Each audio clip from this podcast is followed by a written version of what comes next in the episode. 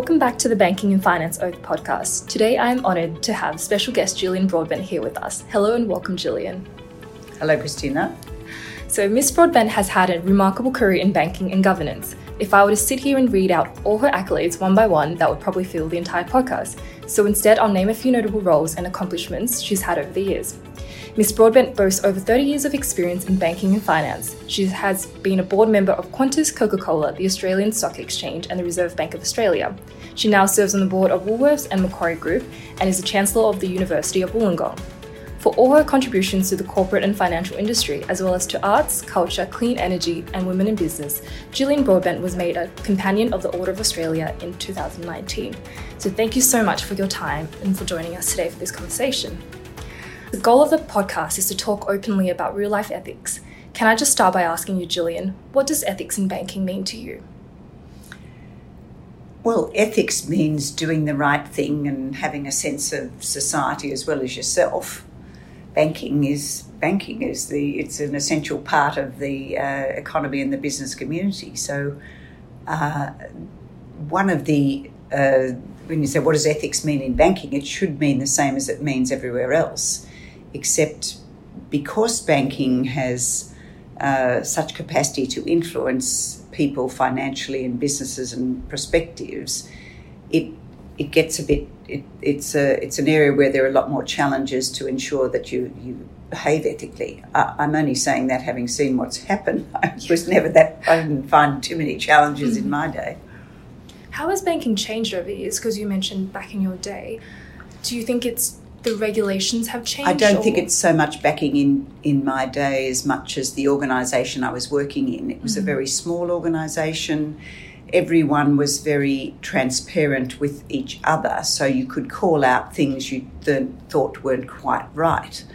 One of the weaknesses in the banking, uh, in the big four, is that they're so large mm. and there are so many layers that there's not the same um, appetite for calling out. So you get behaviour where there's a bit of a turning the blind eye, and and it'll only work if you do call out because we all have areas where we might think, is this the right thing? And someone says, I don't think so. I mean, you've got to ask and you've got to question. And I think in big organisations, asking and questioning is a bit, you know, you've got to get on with the job. so it doesn't tend to be encouraged quite so much. Hmm. So transparency is very important. I think transparency regard. is very important, but openness and dialogue as much as transparency because the banks have focused quite a bit on transparency to try and have more data, mm. collect uh, information, but they don't seem to have a culture where they readily uh, people call each other out on. I'm not so sure about that. That's got a bit of a smell about it. I mean, yeah. very co- simple language that is a little bit not so evident. Yep. So that sounds like it is a hugely cultural issue.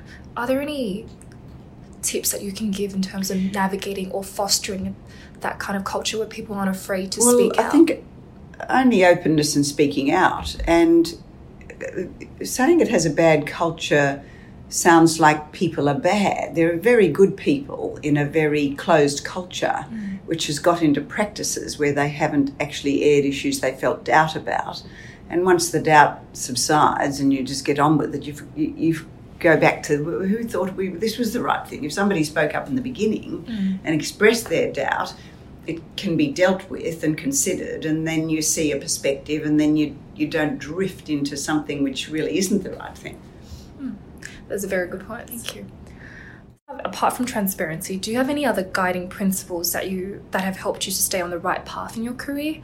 And secondly, have they changed from your early career to now? I don't think they've changed from my early career to now. I've probably become more uh, outwardly spoken and probably more capable of making my point. That's, that's mm. the only thing that's happened. Otherwise, I would have been always making my case, but probably not very effectively. I always had a, um, a desire to make a contribution, and it was a contribution not just to where you were working, but to broader society. So when I went into banking, it didn't sound, it wasn't quite. Um, my mother was a social worker, my father was a lawyer, he was always working for people who couldn't pay. So I felt, oh, I'm in this field of banking. But I really believed that banking was an essential, and I still do, component of uh, the movement of money, correct investment decisions, assessment of, of those. It was, it was an essential element for a productive economy. So Absolutely. I believed that. And I still do believe that. And that gave me a purpose of I'm playing an important role in making a contribution to society. Mm. And uh, that, that, that was my guiding principle, always thinking, am I making a contribution to society or is this the right thing to do? So I always wanted to do that. That, that was my goal. And you certainly have. Well, I, it kept kept uh, on as a goal, so it made it easier making decisions if you found what is the purpose of what I'm doing here, it's got to be something that's doing good, not just earning me an income. Mm. Yeah, absolutely. So, with such an extensive career and a purpose filled career, uh, you have no doubt had to navigate the many ups and downs. So, would you be willing to share with us a time that you've had to navigate an ethically challenging situation? And what was the story behind it? How did you work through it? And most importantly, what did you learn? I don't remember an ethically challenging situation where I was challenged as much as people working for me mm-hmm. were contemplating um, what they do. And we had a situation where we'd done a transaction with the New South Wales Treasury, and they hadn't entered in some. Uh, one of the payments, so it was a derivative transaction where you have you know payments coming and going over a period of seven years or something, and uh, one of my people came to me and said, Oh, it looks like the New South Wales Treasury Corps hasn't entered in this payment of, or they, the, the New South Wales Treasury Corps paid us a million dollars or something, and it's not one of the payments that they needed to make us. And mm-hmm. so they came to me to ask, What do you do? I said, Will you bring them up and tell them that they've put it in their system incorrectly? You know, it was, wasn't as, it wasn't as though it was really an ethical issue, but it was. Yeah as if anyone would be contemplating not uh, uh, approaching them and saying, Look, you've paid us and you, you shouldn't have paid us. But you find people say, This is going straight to my bottom line, they won't notice. Um, I mean, it's alien to me, but the fact that somebody came to ask me instead of just doing that, yeah. um, I think it's those decisions that where sometimes it usually is a mistake where somebody turns a blind eye or if it's in their favour. Instead of saying, look, I don't think that's quite right. They're very ready to call out if it's against them, but they've got to also call out if it's not against them. And those were with the people that were working for you at the time, is that correct? Yes, and it's not as though they said, oh, we could keep it, or uh, they just yeah. said, oh, we thought we'd just check. And I'm thinking, well, you didn't really need to check. Yeah, that's no. the thing. I think in situations where the decision seems quite straightforward, and perhaps in this scenario, they definitely were doing it more as a process check rather than you know they didn't know right from wrong. I, I think it's quite obvious. That it might it might have been processed, but we were very. Uh, I just thought it was. I mean, you're probably right. It was it was a reasonable thing to do mm. because you you think well. What are we measured on here? We're measured on um, uh, the bottom line. And another area where the corporate tax rates were coming down very rapidly, and if you could defer tax, mm. defer your income to the next year, you were paying 10% less tax. I mean, there were very significant reductions in the company tax rate. And the, um, the I, I, was asked by the, the company, well, because in, in derivative transactions, you have all sorts of cash flows that move around. So you could fiddle around with those cash flows. And I was asked, look, you you have created just by the natural flows of your business mm. quite a lot of deferring of income. And I said, yes, that's the way it goes because you make payments annually. And you, they said, could you do more of those? And I said, no, I couldn't. I was very unpopular. I said, no, I'm not doing that. I'm not running my business as a tax uh, business. This is a natural consequence. It'll happen or it might not happen. And that's a bonus, maybe, but that's it. And that was quite at a very senior level. I had to just say, I'm not doing this. Yeah, amazing. Do you think that that kind of decision and stance helped you in terms of your relationship with customers? Oh, I think so. Yes, I think I was. I was definitely uh, totally trusted.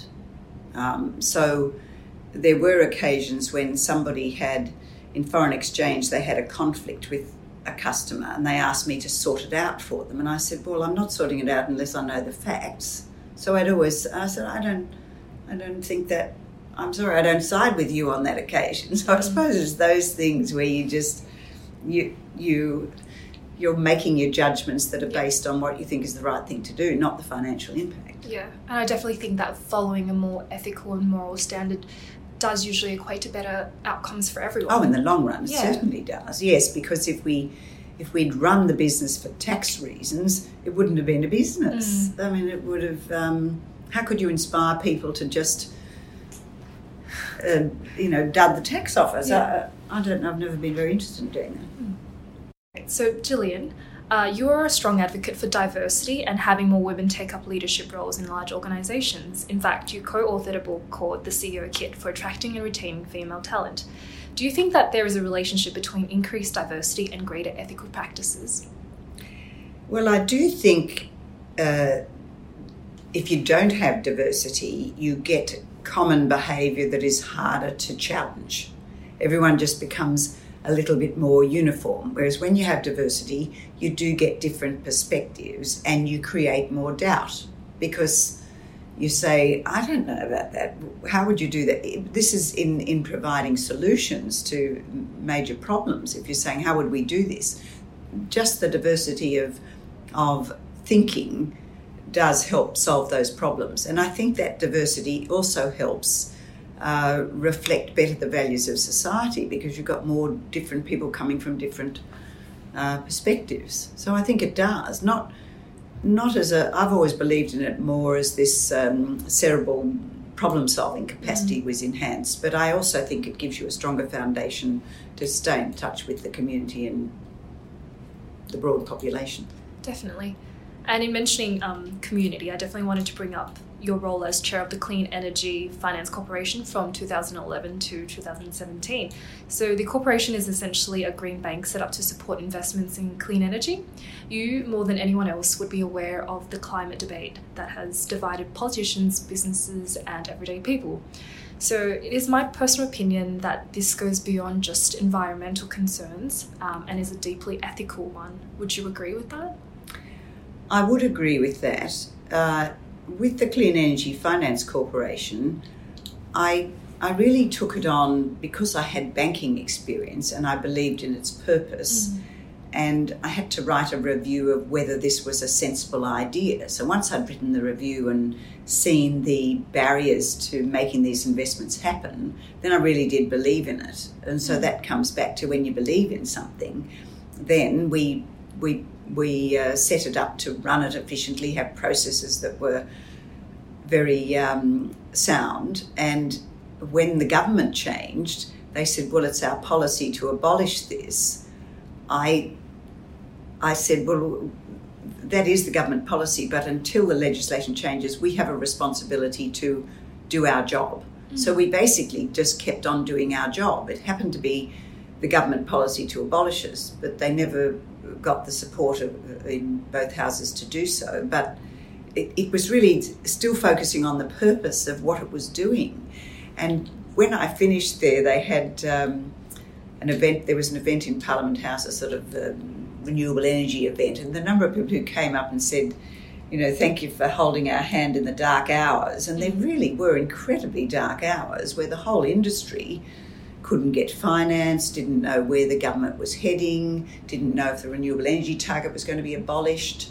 So they were, I, I feel very proud that, you know, I did hold their hand in the dark hours because there would have been incredibly dark hours and a lot of industries falling by the wayside when everyone recognises we need them now. But, you know, you can't stop and start these things. You've got to have a long term vision. And so I am very disappointed that the government doesn't have a long term vision in that regard. Do you think that that's just a government stance, or do you think it's echoed by businesses? Is there a shift? Oh that no, I you've find seen? businesses very supportive. They'd just like a bit more guidance where the Mm. government doesn't um, almost undermine the initiatives they're taking. Interesting. Thank thank you for covering your views on the role and responses of government and businesses in tackling what I believe is one of the biggest ethical challenges we currently face. Now, Jillian, what about the individual?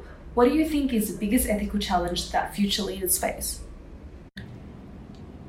Well, I think it's again keeping in touch with what your responsibility is in the roles you have. So if you're a leader, you're responsible for setting certain standards and behaving in a certain manner and and building an organization which will endure. And if that is your responsibility, then the ethical framework is pretty obvious. What are some practical ways in which we as a next generation can best equip ourselves to actually step up to those challenges? Well, I think we have to, at all levels, learn to challenge and learn to challenge well. So you get the facts, mm. you don't challenge aggressively, you challenge with curiosity, discovery, all of the fundamentals that you know are important to your own growth and the growth of the organisation. And it's it's a lot of that challenging. When we were doing the um, APRA inquiry into the CBA, it was the absence of that. Uh, there were a number of people we interviewed who said, "Yes, I wasn't very comfortable with that," and I said, "Well, why didn't you speak up?" Oh, it wasn't. It wasn't encouraged uh, to challenge other business heads. So there was a bit of, you know, don't criticise my business and I won't criticise your business. And I really do think you have to encourage people to just observe and comment on other businesses within an organisation, not just their own. And that's where the leader can encourage that sort of open debate. Mm. So if they see something, they can say any any comments you've got about their business. It's it's certainly not the norm. So it's it was easier to do in Bankers Trust when I was there because we were much smaller. We all grew up from starting it, and so you knew the businesses pretty well, and you knew the people, and there was a very open culture. Um, but you know, once you become big and established, and you've got a huge part of the market. It's more like running a machine rather than always dreaming out how you're going to leverage the small skills and intelligence you have to make the thing profitable. And I think that uh, that sense of discovery of how are we going to one do this better, how are we going to um, beat the competition. That's in the nature of the service you're providing, not just how are we going to uh, maintain the income on this business. It's all to do with a little bit more um, liveliness and the thinking around the way you're going about your job because it makes it more interesting for the participants and it also keeps you alert and alive as to well what are we doing now how could this be different rather than all i've got to do is keep on the treadmill yeah and it goes back to what we were talking about at the very start of this podcast is that culture of speaking up mm. keeping on your toes and really questioning things around you and i think yeah that's... and and doing it in a manner where you're comfortable doing it and you're when you see the reaction is bad mm. maybe you change your approach and you can even say, look, I, I, I don't, that wasn't very well received. Why? You know, to just learn how to do it.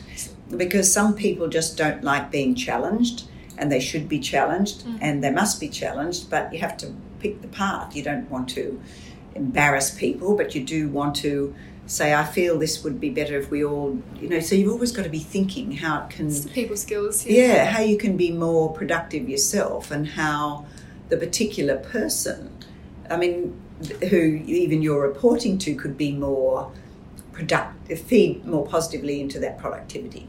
Because these days you usually have 360 degrees and you get a chance to say, look, I find when I challenge things, he or she's uncomfortable with that and I don't I don't want to make them feel uncomfortable, but I want the challenge to continue. Yeah. So you, you have to be, I think, comfortable in challenging and comfortable that you don't try to be something you're not. So if people say, oh, you've just got to be aggressive about it, if you're not comfortable being aggressive, just find another way. I mean, words and language are far more effective than aggression. You, you can just, yeah, in communication. Everyone has different communication and leadership styles as well. Yes, yeah, yes. Definitely. So you mentioned that, you know, even it kind of goes back to a quote like, you know, speak up even when your voice shakes. And you were saying that totally sometimes you might be the only person who holds this opinion or this view and you're trying to influence everyone else. And if you can't kind of get the ideas together, just say simple things like, I don't know about this. Mm. I've got an uncomfortable feeling about this. I don't know why, or is this going the right way, or does anyone else feel this is not quite right? Or it's those. It doesn't have to be you've got all the answers. Yeah, you you're the do it in a philosopher, and you're the, uh, you know, you're the moral compass. It- Mm. you, you know, you you want to to express your own way of I don't know about that, and then someone says, "Yeah, I feel a bit uncomfortable about that." Oh no, that's ridiculous. Blah blah. You know, you have a conversation, and you end up somewhere Mm. where you um, you're probably in a better place as a result of that. Yeah, I think that's definitely true. It's Mm. your own style of communicating that, the subtle questioning, and just causing causing a conversation. I guess. I think it's exactly that, causing a conversation, because too many people will say, "Oh, I didn't want to be seen as this. I didn't want to be seen as that." I mean, that is very. uh, That, that's a real weakness that has to be overcome. Because if you're worrying about how you're seen, get your facts, work out why you feel something or why you just think something, and express it in a way where you're comfortable.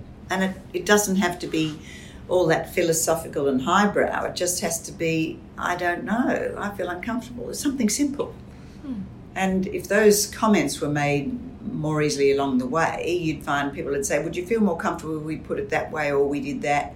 Or in the documentation we did that? Yes, I think so. Or, you know, it's, it's often a simple solution. Mm. You'd be saying, Do they understand that this is this and that? Well, we can put that in the in the proposal letter. You know, you can you do find even in these prospectuses, the number I pored over and you say, Is everyone you get a bit dull by reading the same thing. You say everyone knows what that is. And then you say, look, should, shouldn't we? Sometimes it's not clearly understood that this can be an outcome. I think we'll spell that out. And all of that helps. It might help legally later, but that's not really why you're doing it, in my view. You're doing it so that people can read it and question and not just go on faith and trust. Yeah, absolutely. Mm. Thank you so much. I think that's pretty much the formal Yes, questions that I. Had. but thank you. That was really insightful, and um, really enjoyed your you know your stories and your pieces of wisdom that you were able to share with us. Well, hopefully you can edit something out of that. Um, No, it was great. Thank you so much.